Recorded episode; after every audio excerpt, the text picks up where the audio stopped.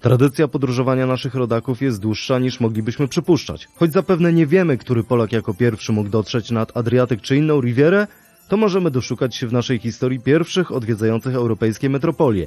Jaki był ich cel? Czym był słynny staropolski Grand Tour? W dzisiejszym odcinku pasjonujące dzieje polskiego podróżowania. Naszym gościem będzie profesor Wojciech Tygielski. Ja nazywam się Cezary Korycki i zapraszam na prześwietlenie. Inne historie Polski. Podcast Muzeum Historii Polski. Część pierwsza. Azymut na Europę. Panie profesorze, mówimy o milionach, bo takie liczby pojawiają się w danych Głównego Urzędu Statystycznego mówiących o obecnej turystyce Polaków, ale kiedyś poza granice królestwa wyjeżdżały dosłownie jednostki. Kto mógł być pierwszy w tych wojażach po europejskich metropoliach i jaki był kierunek tych podróży? No cóż, to zależy od motywacji oczywiście, bo turystyka w tych najwcześniejszych czasach chyba jeszcze nie istniała. W każdym razie turystyka w takim rozumieniu, jak my ją dzisiaj e, pojmujemy. Ja myślę, że najwcześniej wyjeżdżali duchowni, pielgrzymi, no i ewentualnie jeszcze dyplomaci. Najmniej wiemy o podróżach ludzi, którzy jeździli w interesach, krótko mówiąc, zajmowali się handlem. Ale to są te cztery e, jakby e, motywy czy, czy kategorie, wśród których trzeba szukać owych pierwszych e, jeżdżących. I ja myślę, że pielgrzymi to jest taka kategoria ważna i dość wcześnie się formułująca, dlatego że mamy w Europie wtedy trzy ważne centra pielgrzymkowe. To jest oczywiście Rzym, to jest Jerozolima, nazywam ją Europą świadomie, e, i Compostella. Święty Jakub e, z Kompostelli to też jest miejsce bardzo popularne w średniowieczu. Halina Mańkowska napisała na ten temat grubą księgę i zjawisko jest zupełnie powszechne ponad granicami i o bardzo takiej ujednoliconej motywacji. Więc mamy ruch pielgrzymi, ponieważ ludzie uważają, że udanie się do jakiegoś miejsca świętego przyniesie im korzyści duchowe, czy też w życiu y, pozagrobowym, w życiu wiecznym. Y, I zwracam uwagę na to, że również w Rzymie ta motywacja pielgrzymia odgrywa kolosalną rolę, do tego stopnia, że świadomi tego zjawiska papieże w jakimś momencie postanawiają ogłosić i ogłaszać sukcesywnie tak zwane lata święte. To jest obliczenie okrągłej liczby setek lat od narodzin Chrystusa. Następuje to po raz pierwszy w roku 1300 za papieża e, Bonifacego VIII, że po prostu ten rok 1300 będzie tak zwanym rokiem jubileuszowym, bądź też rokiem świętym. Jeżeli się odwiedzi Rzym w tym roku i odwiedzi siedem najważniejszych kościołów Rzymu, otrzymuje się automatycznie odpust wieczysty. No, to jest atrakcyjna perspektywa, która skłania całą masę ludzi do odwiedzenia Rzymu i to ma swoje konsekwencje również ekonomiczne, ponieważ Rzym staje się miejscem hotelowym, e, obsługi e, podróżnych itd., tak itd. Tak do tego stopnia to się okazuje atrakcyjne. Pomijam tutaj aspekt czysto religijny, choć na pewno to ożywiało e, religijność. Jest taki, że te lata święte miały się odbywać co 100 lat ale szybko doszli do wniosku y, decydujący w Rzymie, że może częściej, może co 50 lat, a potem pomyślano, że jednak 33 lata jako wiek Chrystusa to też jest taki dobry i okrągły moment, żeby zrobić rok jubileuszowy. Krótko mówiąc, troszeczkę się tam mm, te sprawy pokomplikowały chronologicznie, ale dzisiaj, bo przecież rzecz trwa do dzisiaj, mamy do czynienia z latami świętymi co 25 lat i spodziewam się w 25 roku, bo ostatni był w 2000, to ten wielki jubileusz, że odbędzie się w Rzymie rok jubileuszowy, chociaż jeszcze e, jego ogłoszenia, ogłoszenie na pewno nie nastąpiło, a a mało o tym, o tym słyszę. Więc y, motywacja pielgrzymia jest szalenie ważna i szalenie stymulująca y, ludzi do wyruszenia w podróż. Duchowni, bo przecież pielgrzymują nie tylko duchowni. E, duchowni to jest ta kategoria, która ma interesy. Interesy, które trzeba załatwić w centrali, a tą centralą jest bezdyskusyjnie Rzym, chociaż niekiedy duchowni miewają też interesy w innych miastach Europy. Mówię o interesach służbowych, czyli na przykład e, jakichś zebraniach władz zakonnych. One się odbywają na ogół w Rzymie, ale niekoniecznie. E, I powód, żeby uczestniczyć w jakimś takim zebraniu albo żeby coś załatwić w kurii rzymskiej, to jest ten motyw szalenie intensywnie eksploatowany. No i wreszcie są dyplomaci. Dyplomaci, y, którzy w średniowieczu no, wykonują konkretne misje zgodne z interesami swoich władców, mocodawców, czy jakkolwiek ich nazwiemy. Więc y, motywacja taka służbowo-dyplomatyczna jest też ważna, chociaż proszę pamiętać, pan wspomniał tutaj o milionach e, w naszych zestawieniach GUS-u. No, oczywiście mówimy tu o bardzo nielicznych relatywnie e, osobach.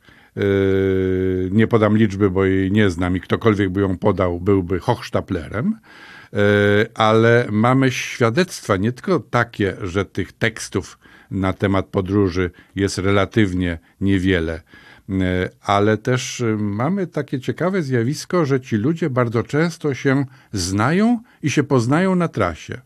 E, dzisiaj, jak pojedziemy gdzieś i spotkamy Gienka z tego samego miasta, to się bardzo cieszymy, ale trochę dziwimy prawda? Natomiast wtedy było czymś naturalnym, że o, widzieliśmy się w Salamance, a teraz tutaj widzimy się w Amsterdamie. Krótko mówiąc, w tych diariuszach podróży możliwość spotkania kogoś albo kontrolowania przebiegu podróży przez wspomnienia innych podróżujących, którzy napotkali daną osobę na trasie, jest możliwa. Więc ja z tego wyciągam taki bardzo ogólny wniosek, że to było grono stosunkowo nieliczne i przez to w jakimś sensie elitarne. Jeśli o tych motywacjach mogę jeszcze powiedzieć dwa słowa, chciałem wspomnieć mojego mistrza Antoniego Mączaka, y, wielkiego znawcy dziejów podróży nowożytnych europejskich, y, który na ten temat napisał trzy ważne książki. Y, I co jest ciekawe, to był historyk interesujący się dziejami gospodarczymi przede wszystkim. I on się zainteresował dziejami podróży właśnie z punktu widzenia możliwości porównywania rozwoju gospodarczego różnych krain, widzianych przez dyplomatów, a widzianych przez dyplomatów, którzy musieli się rozliczyć ze swojej delegacji, więc skrzętnie zapisywali, co ile kosztowało.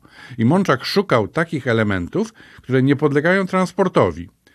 Cegła, nie wozimy cegieł daleko. Siano dla konia, na ogół jest miejscowe.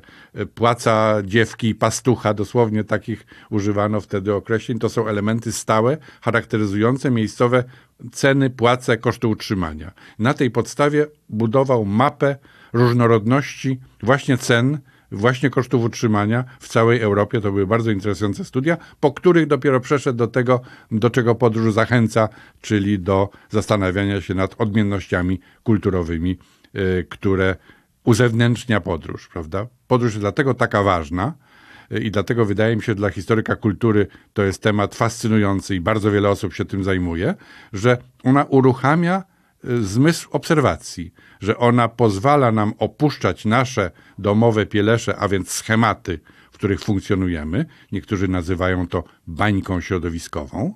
Przenosi nas w inne rejony, czyli mamy szansę uzewnętrznić nasze cechy, niekiedy ukrywane wobec bliskich i stałego otoczenia, a z drugiej strony otwiera nam oczy na tę nową rzeczywistość, którą w naturalny sposób chcemy konfrontować z tym, co wiemy do tej pory. No i zaczynamy reagować zmysłami i chęcią podzielenia się z innymi. To mogą być dzieci, to może być rodzina, to może być publikacja książkowa.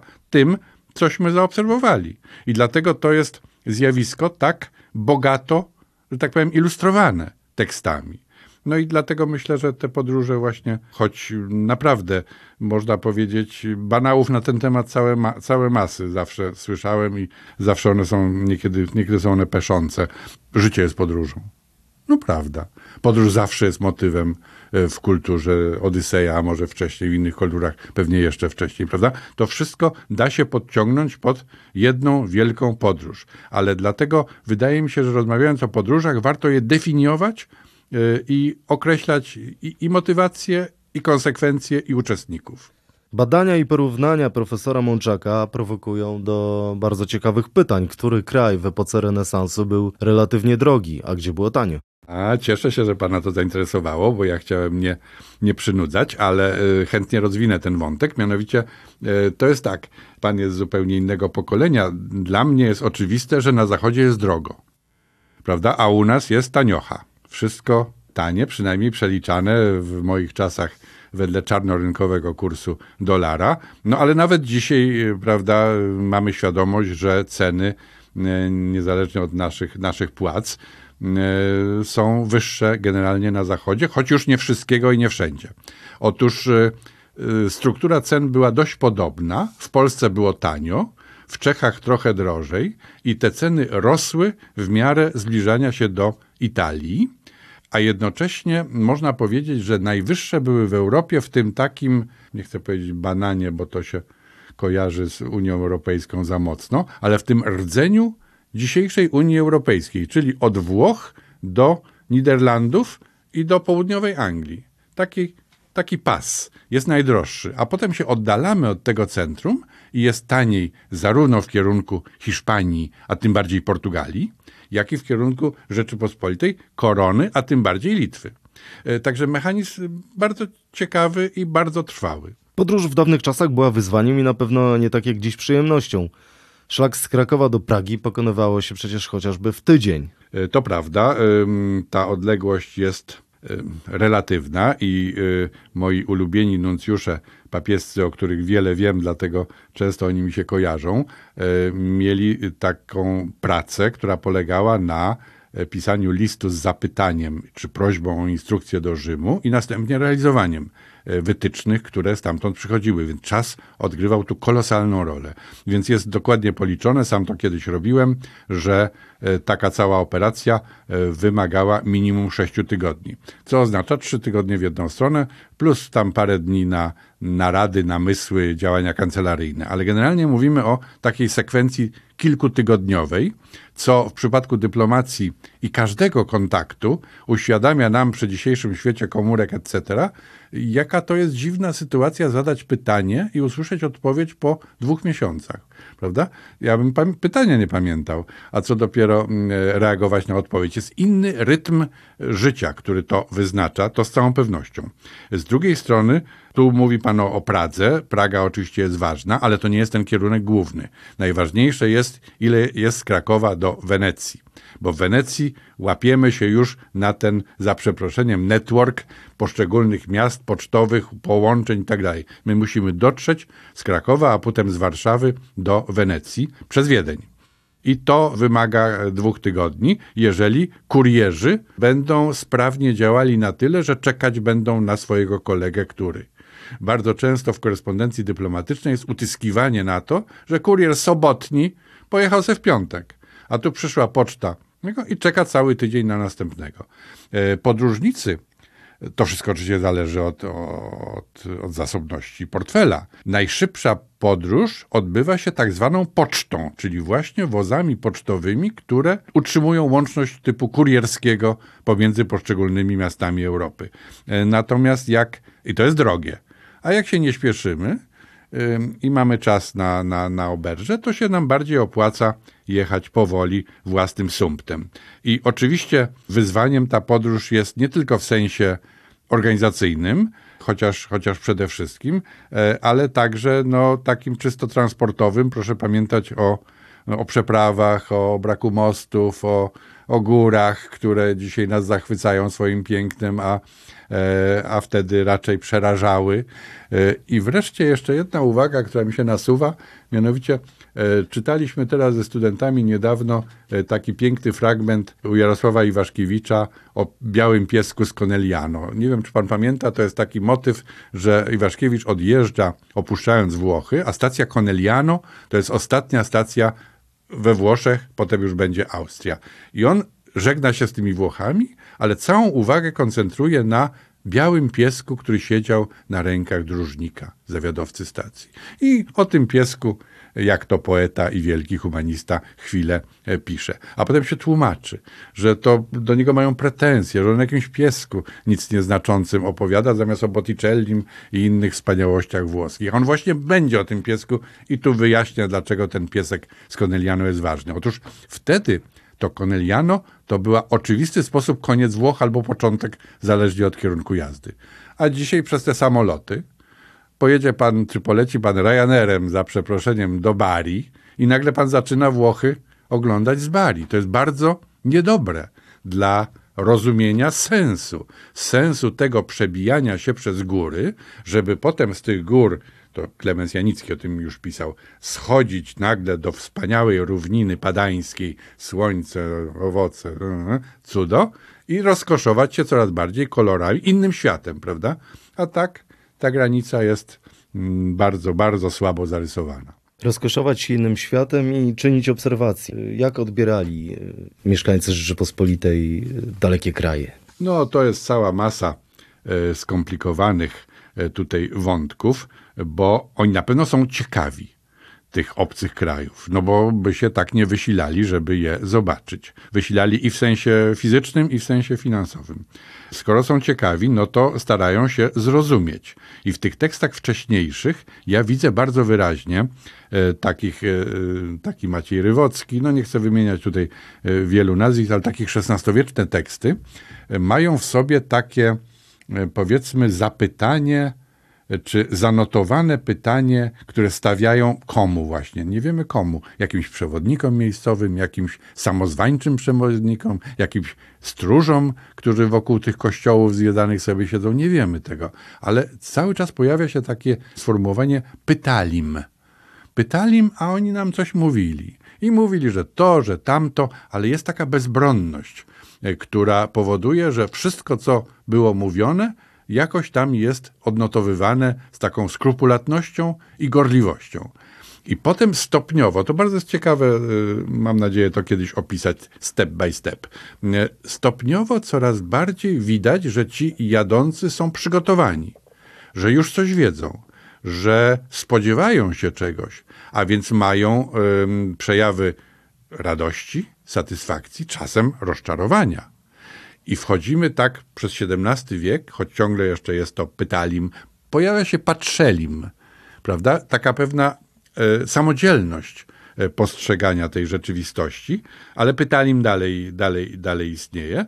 I potem w XVIII wieku pojawiają się wreszcie, no już nawet w XVII, Bartłomiej Nataniel Wąsowski, taki taki jezuicki architekt, który jest kompetentny i interesuje go architektura, ale on jest sam zawodu architektem i w 1655 roku, towarzysząc młodym Grudzińskim, a więc w roli preceptora, tego, który się opiekuje młodymi paniczami, a jednocześnie korzysta z podróży, opisuje tę podróż i umieszcza bardzo fachowe i rysunki, i komentarze dotyczące architektury. To jest taki pierwszy nasz, powiedziałbym, kompetentny i wiedzący czego oczekuje od podróży podróżnik czy peregrynant. A potem jest taki w XVIII wieku August Fryderyk Moszyński, współpracownik e, Stanisława Augusta Poniatowskiego i w ogóle bardzo ciekawa postać, który jedzie do Włoch i Francji i on jest wykształcony. On ma kłopoty ze wzrokiem, co jest bardzo interesujące, bo e, diariusz, który się zachował, dotyczy jego drugiego czy trzeciego pobytu włoskiego, w związku z tym on już pewne rzeczy widział i nawiązuje do tego, co oglądał dawniej, ale wyraźnie te kłopoty ze wzrokiem mu przeszkadzają i on jest krytyczny. I tu patrzy na fasadę świętego Piotra, mówi, no nie, te otwory za duże, a tutaj te, te boniowanie, to nie, nie pasuje. Krótko mówiąc, jest uczestnikiem, konsuma, konsumentem e, tej kultury, aktywnym. No i wreszcie potem się zaczyna ta cała generacja tych wytęsknionych, tych, którzy czytali Liwiusza, Tacyta, Swetoniusza, wyobrażali sobie Rzym i inne wspaniałości włoskie i byli przekonani, że nigdy tam nie dotrą. I ci dopiero jak dotrą, to idą jak po swoje. I znałem to ze sztychu. Wchodzą na plac Świętego Piotra, wchodzą na Piazza del Popolo, widzą Via del Corso. Przecież ja to znam ze sztychów doskonale i wreszcie jestem tutaj, gdzie jest mój drugi dom, moja druga ojczyzna i tak dalej, i tak dalej. Wtedy i Mickiewicz jest i e, w takim nastroju, i, i, i Słowacki, i Norwid, i, i, i pozytywiści. I Herbert. I Herbert, ale Herbert jest inny, bo, bo Herbert szuka oryginalności. To jest jeszcze następne, mm, e, następne pokolenie, które ma świadomość tego, ile napisano na ten temat i boi się powtarzania.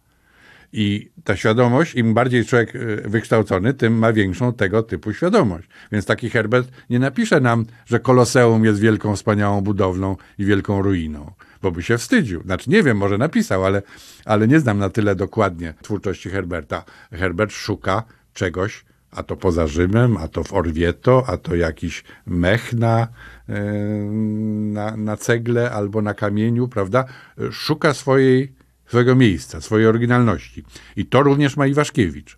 Iwaszkiewicz, który jest wielkim znawcą Europy, Włoch i tak dalej, który żyje długo, w związku z tym może porównywać też w trakcie swojego życia zmiany, jakie zachodzą, a jednocześnie ma tę taką wysoką pozycję cały czas, czy to przed wojną jako, jako młodzieniec dobrego domu, czy to z okresie PRL-u jako dygnitarz PRL-owski kultur, kultur, kulturowy, no nie wiem jak to nazwać, w razie dygnitarz pełniący ważne funkcje w różnych stowarzyszeniach, klubie, nie klubie, e, Związku Literatów i który jako wysłannik dyplomatyczny jeździ sobie po, po Europie i on jest u siebie, bo on już oswoił tę rzeczywistość, ale on wytycza własne ścieżki, bo on ma świadomość, już jest taki mądry, że tego się nie ogarnie. W związku z tym trzeba mieć własną, możliwie kompetentnie dobraną ścieżkę. I to potrafi zrobić Iwaszkiewicz fantastycznie. I Herbert wydaje mi się też, chociaż słabiej znam jego, jego twórczość. Część druga. Erasmus epoki renesansu.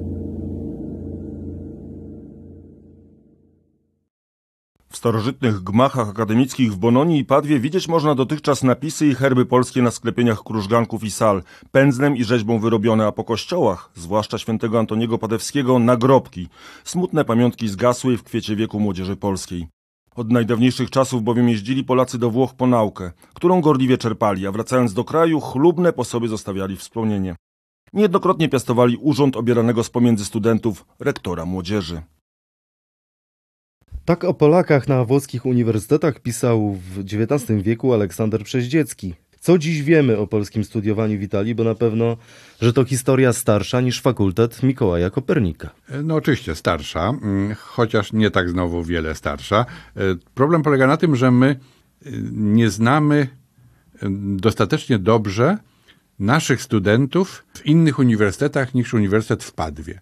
Uniwersytet w Padwie ma szczególną pozycję w naszej świadomości, w naszej kulturze, dlatego że zachowały się i były przed laty przez Henryka Barycza i Karolinę Targosz pieczołowicie wydane akta polskich studentów w Padwie. W związku z tym my nagle wiemy, kto kiedy przyjechał, e, ile dał na, na wspólne jakieś tam potrzeby pieniędzy, jakie były fakultety, znamy jakieś e, wspomnienia na temat profesorów i tak dalej, i tak. Więc jest to uniwersytet, którego rola być może, nie wiem tego na pewno, jest szczególnie wyeksponowana, bo jest dobrze udokumentowana.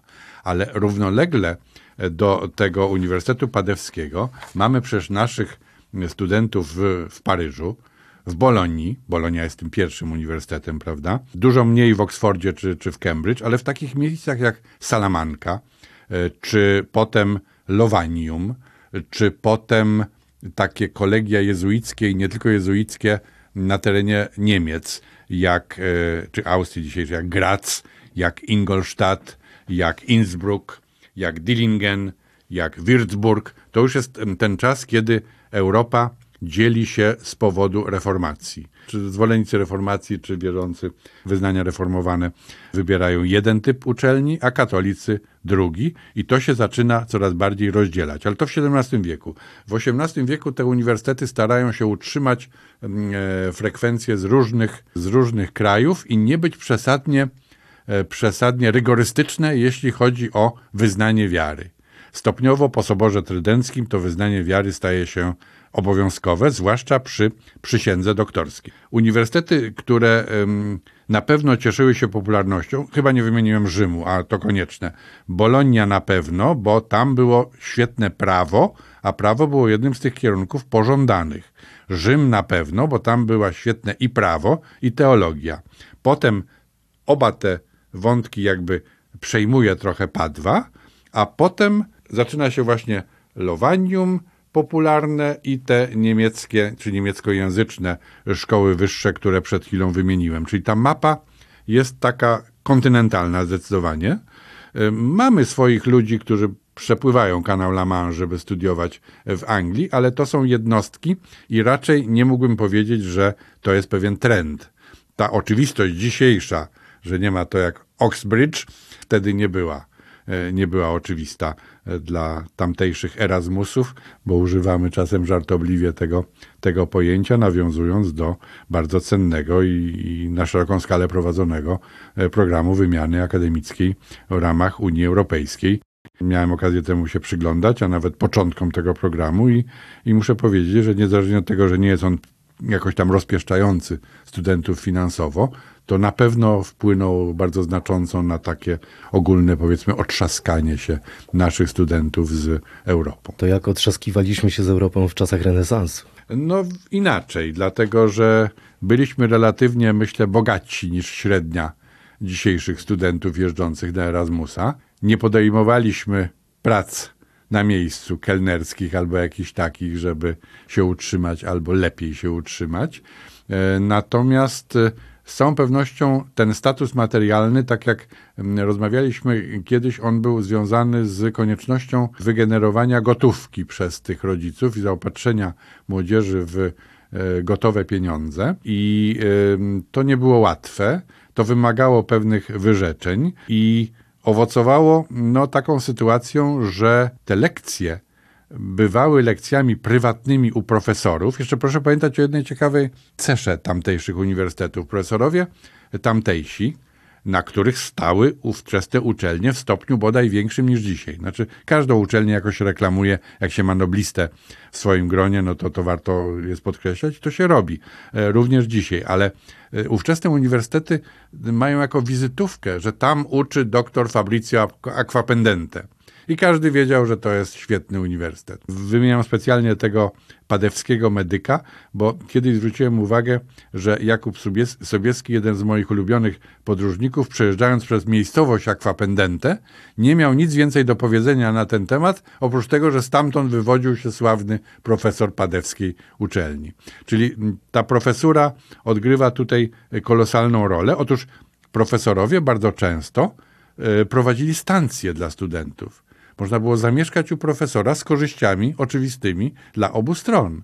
No i mm, te notatki, może jeszcze o tym kiedyś porozmawiamy, ale zainteresowanie studentów było co najmniej równie ważne dla ówczesnych profesorów, jak jest dzisiaj w ramach ankiet studenckich i wypowiadania się na temat kadry, która teraz jest w modzie.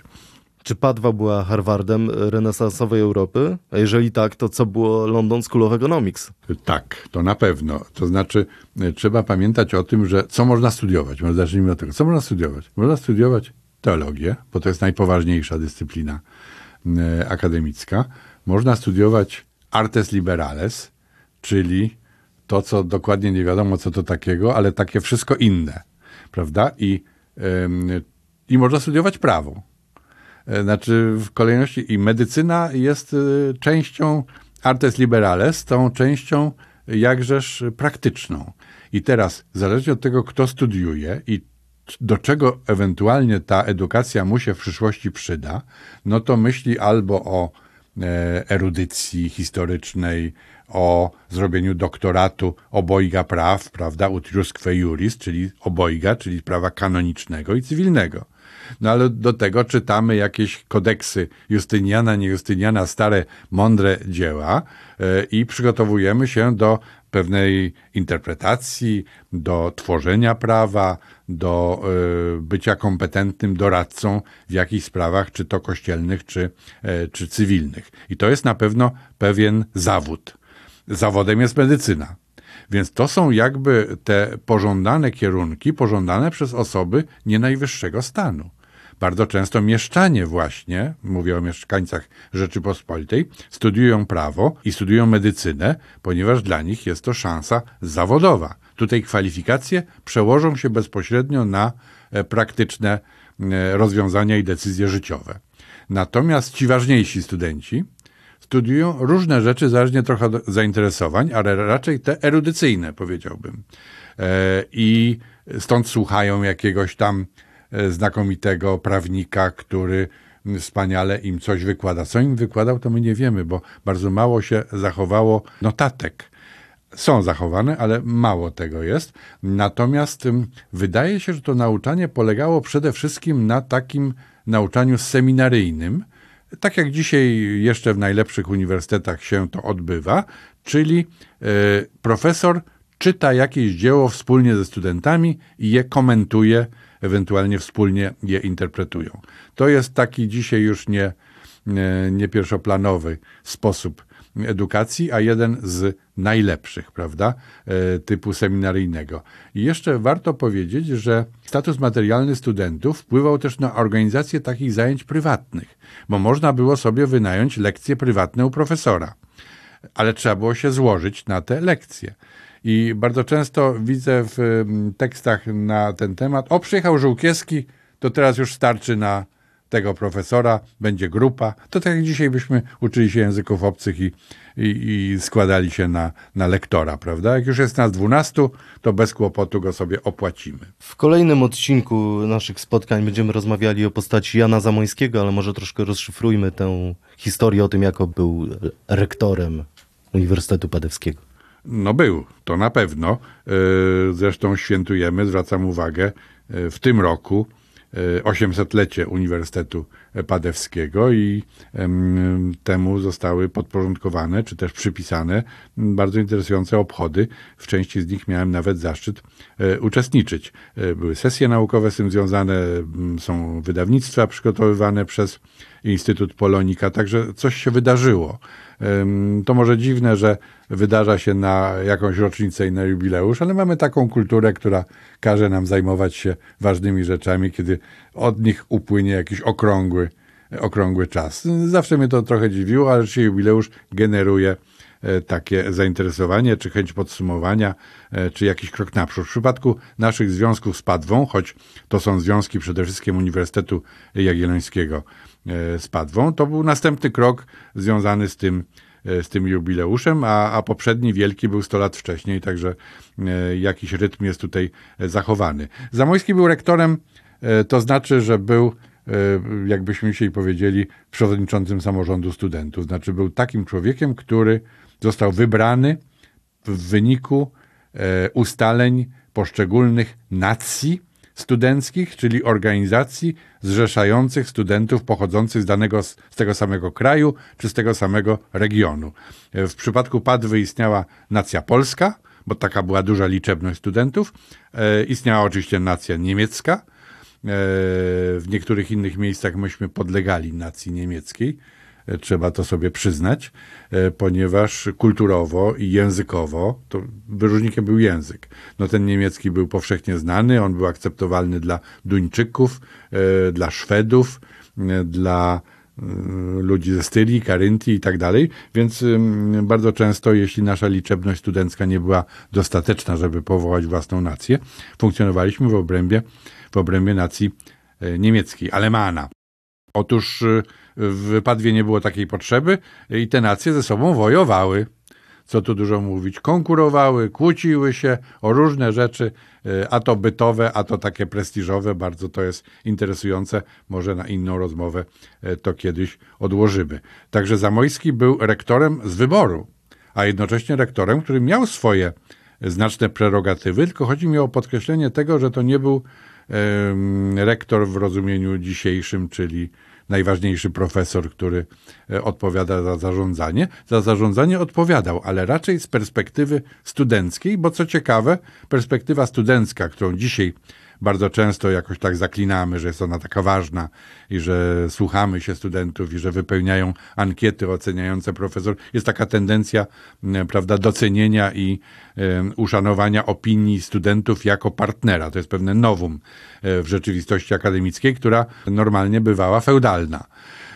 Natomiast, e, natomiast wtedy to jest ciekawe, że ten e, komponent studencki odgrywa ogromną rolę w kwestiach organizacyjnych. Część trzecia. Grand Tour, czyli podróż życia. Synowie moi mili, Będzie z was każdy miał księgę w folio z całego papieru, w której sobie wszystkie drogi peregrynacji swojej pisać będziecie od dnia wyjechania z domu aż da Bóg do zwrócenia się. Będziecie sobie w tejże książce notowali notabilia w mieście albo królestwie, w którym będziecie, jeżeli się co dziać za was będzie. Owo zgoła wszystką peregrinacją swoją wypisujecie i dystantias locurum i dróg swoich, gdzie jedziecie, jaką ja też uczynił. Mianowicie będziecie sobie notować królów, monarchów i książąt udzielnych, u których będziecie wszędzie, ingenio qualites principum et procerum aule. Także status każdego dworu, w jakim będziecie. Kiedy przez miasto wielkie pojedziecie, wypytujcie się, czyje miasto, sub cuius regimine. Co za prezydia na nim, co za municję, co za situs. To sobie wszystko będziecie notować w tej książce swojej przez wszystkie czasy swojej peregrinacji. Teraz zima, ale i po tym strzec się będziecie, aby tam morzem nie jeździliście, kędy lądem możecie według Katona Starego. A teraz puścicie się na Szczecin i stamtąd będziecie się jako najprościej brać do Francji, na Lubek, Hamburg, etc. Jako teraz ludzie jeżdżą do Francji, za tymi niepokojami da Bóg szczęśliwie do Paryża.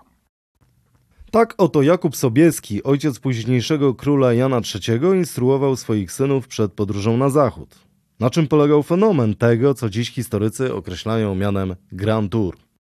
No, to jest bardzo modne określenie i nie do końca mające swoją precyzyjną definicję. Na pewno Grand Tour to jest wielki objazd Europy jako forma edukacyjna, która jest oczywista w wieku XVIII. Pytanie, kiedy zaczął się Grand Tour jako zjawisko?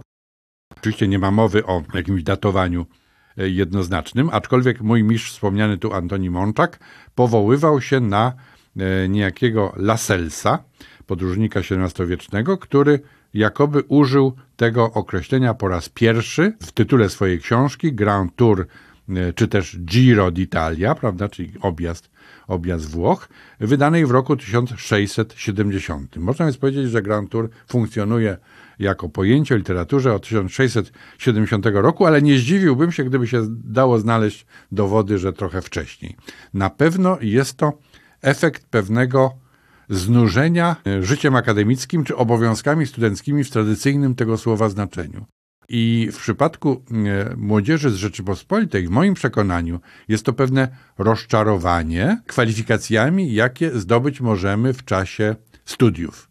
Bo jak jesteśmy szlachcicem i nie szanujemy przesadnie zawodu prawnika ani lekarza, nie to co dzisiaj, no to właściwie my chcemy być oratorem sejmowym, sejmikowym, zdobywać pozycję na dworze królewskim, a jak się nie da, to na jednym z dworów magnackich. To jest model kariery i pomysł na życie, prawda? Czyli co innego jest potrzebne niż umiejętność przeprowadzenia operacji wycięcia migdałku. Bo to są usługi, podobnie jak malarze, artyści i tak dalej. Są ludzie, którzy działają w usługach, a te nie są przesadnie cenione. Więc mm, ten Grand Tour mm, oznaczał, że zamiast jechać do jednego uniwersytetu i spędzać tam rok, dwa, a może w kilku uniwersytetach po pół roku, e, dokonujemy objazdu najważniejszych dworów europejskich. I co robimy na tych dworach? Przyglądamy się, jak one funkcjonują. Jaka tam obowiązuje etykieta, stroje, obyczaje, jaki tam jest władca, jaka tam jest hierarchia e, dworska. Uzbrojeni w tę wiedzę wracamy do kraju i po, po, poruszamy się lepiej, skuteczniej w miejscowych politycznych realiach. Czyli pomysł na to, żeby czego innego trochę się nauczyć. Do tego dołożymy sobie grę na instrumentach, jakieś tańce, jakieś, jakieś fechtunki i stajemy się atrakcyjnym kandydatem na dworzanina. Czyli mamy inny pomysł na karierę, już dworską, owszem, ale też bardzo często polityczną. Orientacja, jak to jest na dworze cesarskim, a jak to jest w kurii rzymskiej, pomoże nam w zdobyciu silnej pozycji e, politycznej w Polsce. I wydaje mi się, że ci ludzie sobie z tego zdawali sprawę i dlatego w Rzeczypospolitej dość łatwo zaakceptowali formułę Grand Tour, która ma w swojej istocie genezę angielską, bo to Anglicy przekraczają kanał La Manche, żeby dokonać Grand Tour Europy czytaj kontynentu. To Anglicy, najczęściej Anglikanie, nieprzesadnie dobrze czujący się w katolickich Włoszech, mają tę świadomość, że źródła cywilizacji i świadectwa cywilizacji są na tyle ważne i na tyle wspólne, że obowiązkiem ich kulturowym jest je poznać. Mało tego, obowiązkiem ich jest kupić obraz, zamówić jakiegoś artysty, upiększyć swoje siedziby, prawda? Czyli jest taka presja kulturowa, e, która jeśli dopisują warunki materialne, może być realizowana. A Anglikom dopisują te, te warunki, prawda? I oni będą w awangardzie tych, którzy potem zainteresują się archeologią, wykopaliskami. Będzie, będą Pompeje, będzie Herkulanum, będzie wywożenie po kawałku tych kamieni z tych różnych miejsc, dopóki władze polityczne temu nie położą e, kresu. Będzie, będzie cały rynek antykwaryczny który Włosi natychmiast uruchomią, sprzedając tym przyjezdnym e, autentyczne bądź mniej autentyczne zabytki przeszłości. E, prawda? Więc to jest taki cały ruch Grand Tour, e, który ma w sobie również ten taki, taką konieczność bycia i przywiezienia stamtąd dokumentacji i świadectwa. Bo ważna jest dokumentacja. Może jeszcze jedno słowo. W tych różnych instrukcjach i chyba w tym fragmencie tak, w tym fragmencie czytanym przed chwilą znajdujemy to przykazanie, żeby notować to, jakie tam władze, jakie tam y, środowisko naturalne, jacy ludzie, jakie zawody, jakie. Otóż to jest z kolei ten taki rozpaczliwy, rozpaczliwa próba zabezpieczenia się rodzica, żeby ta podróż nie została zmarnowana. Zało założenie rodzica jest, że jeśli przykaże, żeby notować, no to ten synalek będzie się tym interesował, choćby po to, żeby te notatki sporządzić. Czyli jest taka minimalna gwarancja, że będzie miał oczy otwarte i będzie starał się to wszystko e, jakoś e, zapamiętać. I te liczne, a przez bardzo kompetentnego e, przecież autora spisane zalecenia, bo Jakub Sobieski to jeden z naszych absolutnych mistrzów peregrynacji. Sam jeździł, potrafił też sformułować nie jedną, ale kilka instrukcji dla synów i te instrukcje są bardzo e, przenikliwe i bardzo interesujące. E, I mm, trudno znaleźć w, tej, w tym fragmencie tu przeczytanym jakieś, jakieś braki, prawda? Ona jest taka bardzo kompendialna, że wszystko, co interesujące, trzeba odnotować, a potem jeszcze jest ta wskazówka, którędy jechać. I ta wskazówka, którędy jechać, prawda, bo jest to mowa o opuszczeniu się na Szczecin, a potem do Francji, na Lubek, są te trasy, które są relatywnie bezpieczne. Proszę pamiętać, że mamy wojnę 30-letnią w Europie 1618-48 i że mamy naprawdę rejony niebezpieczne, gdzie grasują bandy nieopłaconego, bo to się zdarza nie tylko naszym władcom wojska. Więc trzeba się temu przeciwstawiać yy, i przeciwdziałać, a można to robić na kilka sposobów. Jednym jest na pewno organizowanie takich jakichś karawan E, kupiecko-podróżniczych, łączenie się w większą grupę. W przypadku dyplomatów czy dworów nawet asysta wojskowa e, wchodzi tutaj w grę. No i wreszcie to niebezpieczeństwo z całą pewnością stymuluje rozwój systemu kredytowego banków, e, listów kredytowych, tak zwane lettere di cambio, bardzo sympatycznie, inteligentnie rozwiązany system opisu człowieka, który zgłosi się w innym mieście po odbiór pieniędzy. Oczywiście to ta usługa kosztowała i to kosztowała słono.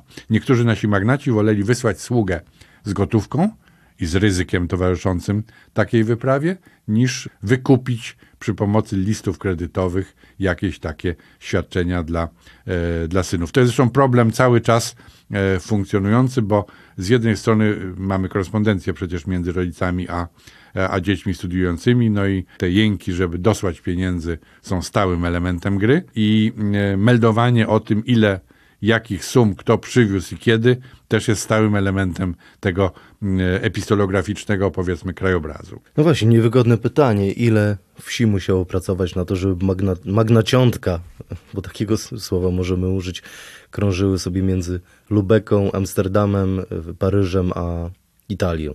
Czasem nawet musiały zostać sprzedane bo mamy niekiedy, to jest taka ciekawa dokumentacja dotycząca takiego pamiętnikarza Antoniego Chrapowickiego, e, że jego rodzice, to też był padewczyk, tylko że XVII-wieczny padewczyk, sprzedali konkretną wieś. Widać klucz, nawet chyba klucz wsi, już nie pamiętam w tej chwili, który sprzedali bezpośrednio rok przed wysłaniem syna w podróż edukacyjną. Więc e, my oczywiście nie wiemy sumy, to jest bardzo zawodne, w ogóle liczby w czasach nowożytnych to jest bardzo zdradliwy temat. Tak jak mówiłem o tych liczbach podróżujących, że za żadne skarby pan żadnej ze mnie nie, nie wyciśnie, e, tak te liczby dotyczące złotych, florenów, y, różne monety, różna waluta, inflacja bardzo intensywnie, e, intensywna i w pierwszej połowie XVII wieku, a potem szczególnie w Rzeczypospolitej w drugiej połowie XVII wieku powoduje, że te relacje finansowe są bardzo trudne do prześledzenia, a co kraj to inny pieniądz, a nie zawsze ten podróżnik nam, nas informuje, jak wymienił pieniądze jedne na drugie. Ale można powiedzieć, że no co, tak już bardzo grubo, że taka wieś w tej Polsce naszej była warta tysiąc złotych, a, a taka podróż kosztowała kilka tysięcy złotych. Taki pobyt magnaciątka, o których pan, pan wspominał. Z tym, że jest jeszcze problem, prawda, pewnego stylu bycia tych paniczów, bo oni bardzo często zamiast się uczyć zapraszali profesorów na obiady, a z profesorami szli inni chętni do zjedzenia gratis obiadu, a zastaw się, a postaw się, rozmach towarzyszył tym młodym ludziom, są liczne tego, tego dowody, no i potem popadali w długi na miejscu, trzeba było ich wykupywać, trzeba było im dosyłać pieniądze na CITO, E, także to nie było wszystko takie proste, to nie było pozbawione jak czytam relacje XIX-wieczne ludzi podróżujących, to oni po prostu są zamożni i oni nie mają żadnych problemów finansowych, oni po prostu o tym nie piszą. A ci piszą. Czyli ci, tych nas stać na tę podróż, ale to jest droga wyboista. Raz nie ma, raz jest, raz, raz możemy wydać bankiet, raz, e, raz nie. Także tak sobie w tej chwili uświadomiłem, że e, pominięcie pewnego wątku, takiego wątku jak finanse, świadczy o pełnym luzie, prawda? Myślę, że Bill Gates w swoich zapiskach nie, nie pisze, ile zapłacił za lunch, prawda? Bo to nie ma żadnego znaczenia. I rzeczywiście warto się nad tym zastanowić, czy nie ma takiej cezury, od której ci XIX-wieczni chyba już XVIII-wieczni podróżnicy przestają pisać o, o pieniądzach, o tym, jak zdar z nich e, gospodarz podły, jak trzeba lepiej wysłać sługę wcześniej, żeby zamówił nocleg, a nie zajechać w ostatniej chwili. e, Facet widzi, że nie mamy wyjścia i zapłacimy każdą sumę i tak dalej, i tak dalej. Takie elementy taktyki uwzględniającej realia finansowe na pewno funkcjonują w tych tekstach w XVII wieku i chyba zaczynają zanikać, tak się teraz zastanawiam, e, gdzieś około połowy XVIII wieku, oczywiście jeśli mamy do czynienia z bogatym podróżnym. A kto był pierwszym transoceanicznym podróżnikiem Rzeczypospolitej? Nie wiem, czy transoceanicznym, e, bo mm, człowiek, który przychodzi mi na myśl, nazywał się Benedykt Polak i był takim naszym rodzimym Marco Polo, prawda? Marco Polo jest tym najsławniejszym weneckim podróżnikiem, e, który napisał opisanie świata i który dojechał do Chin albo nie dojechał, dojechał do Indii albo nie dojechał, może trochę konfabulował. W każdym razie jest to tekst bardzo ważny i bardzo znany w kulturze europejskiej. Benedykt Polak, którego mam na myśli, żył w XIII wieku. Urodził się gdzieś około 1200 roku i y, sobie żył przez powiedzmy 50, e, 50 lat. I on uczestniczył w takiej poselstwie do Królestwa Mongołów, na czele którego stał niejaki czy Giovanni da Pian del Carpine. Giovanni da, da Pian del Carpine, e, czyli franciszkanin, e, który był z Polską o tyle związany, że e, był prowincjałem prowincji franciszkanów polskich, ale był Włochem.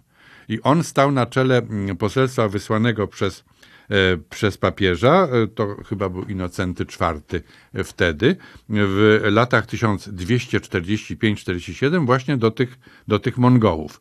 E, Warto sobie uświadomić, że najazdy mongolskie to jest wtedy e, utrapienie również nasze i mamy naszą bitwę pod Legnicą 1241, gdzie doszli pod Legnicę, prawda, i zadali nam dotkliwe dotkliwe ciosy. Więc byli pod Krakowem, byli pod Sandomierzem i tak dalej. To już było bardzo realne niebezpieczeństwo. I to są ci Mongołowie sławnego Batuhana, e, którzy mają swoją stolicę w Karakorum. E, Do tego Karakorum wysłano właśnie e, w 1500, 1245 roku owo poselstwo i nasz Benedykt Polak odgrywa w tym poselstwie ważną rolę. Dlatego, że to on po powrocie, y, dodajmy jeszcze, że o ile pamiętam, papież wiedząc jak to jest niebezpieczne, wysłał wtedy cztery poselstwa w tej samej sprawie różnymi drogami. I dwa, zdaje się, wykonały swoje zadanie, a dwa nie wiem, znowu jesteśmy jeden do dwóch w tej, tej proporcji Giacomo Fantucciego.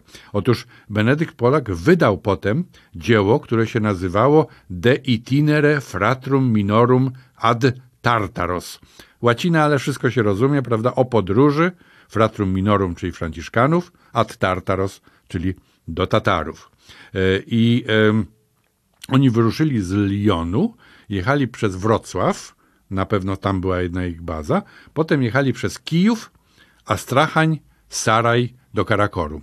Ale to, co jest ważne w tej podróży, bo efekty dyplomatyczne może nie były jakieś takie spektakularne, natomiast sama, samo nawiązanie kontaktów z Imperium Mongolskim oraz opisanie go przez głównie właśnie Benedykta Polaka, to były dokonania kulturowe ogromne, bo to dzieło jest systematycznym opisem krain, przez które oni przejeżdżali, żeby do tego Karakorum dotrzeć. Więc ja uważam, że to jest taki, no nie transoceaniczny, bo, bo tędy i jednak lądem, ale trans, bo pamiętajmy o tym, że dla tej świadomości naszych przodków ówczesnej, to granice świata to jest Wołga. Dzisiaj znowu dla nas ważna e, z powodów oczywistych. E, Wołga może Ural, na pewno z tej strony to jest, to jest jakaś granica. No tutaj jest Morze Śródziemne, które przekraczamy, ale tylko do Egiptu, tylko do Ziemi Świętej i tak dalej.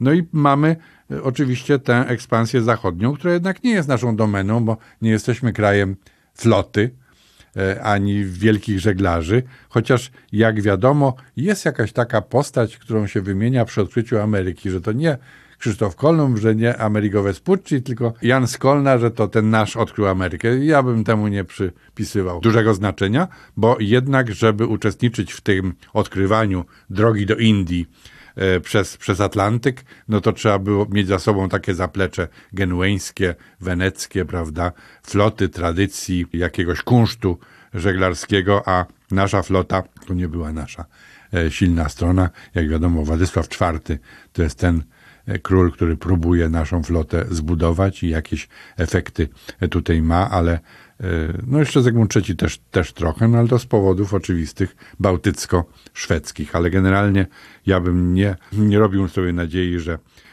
przyczyniliśmy się znacząco do odkrycia Ameryki. Tysiąc lat. Prześwietlenie. Podcast Muzeum Historii Polski o najważniejszych wydarzeniach w historii Polski. Podcastów 1000 lat prześwietlenie wysłuchasz na YouTube, Spotify, Google Podcast, w audiotece, a także na innych platformach podcastowych. Chcesz być na bieżąco? Subskrybuj kanał Muzeum Historii Polski.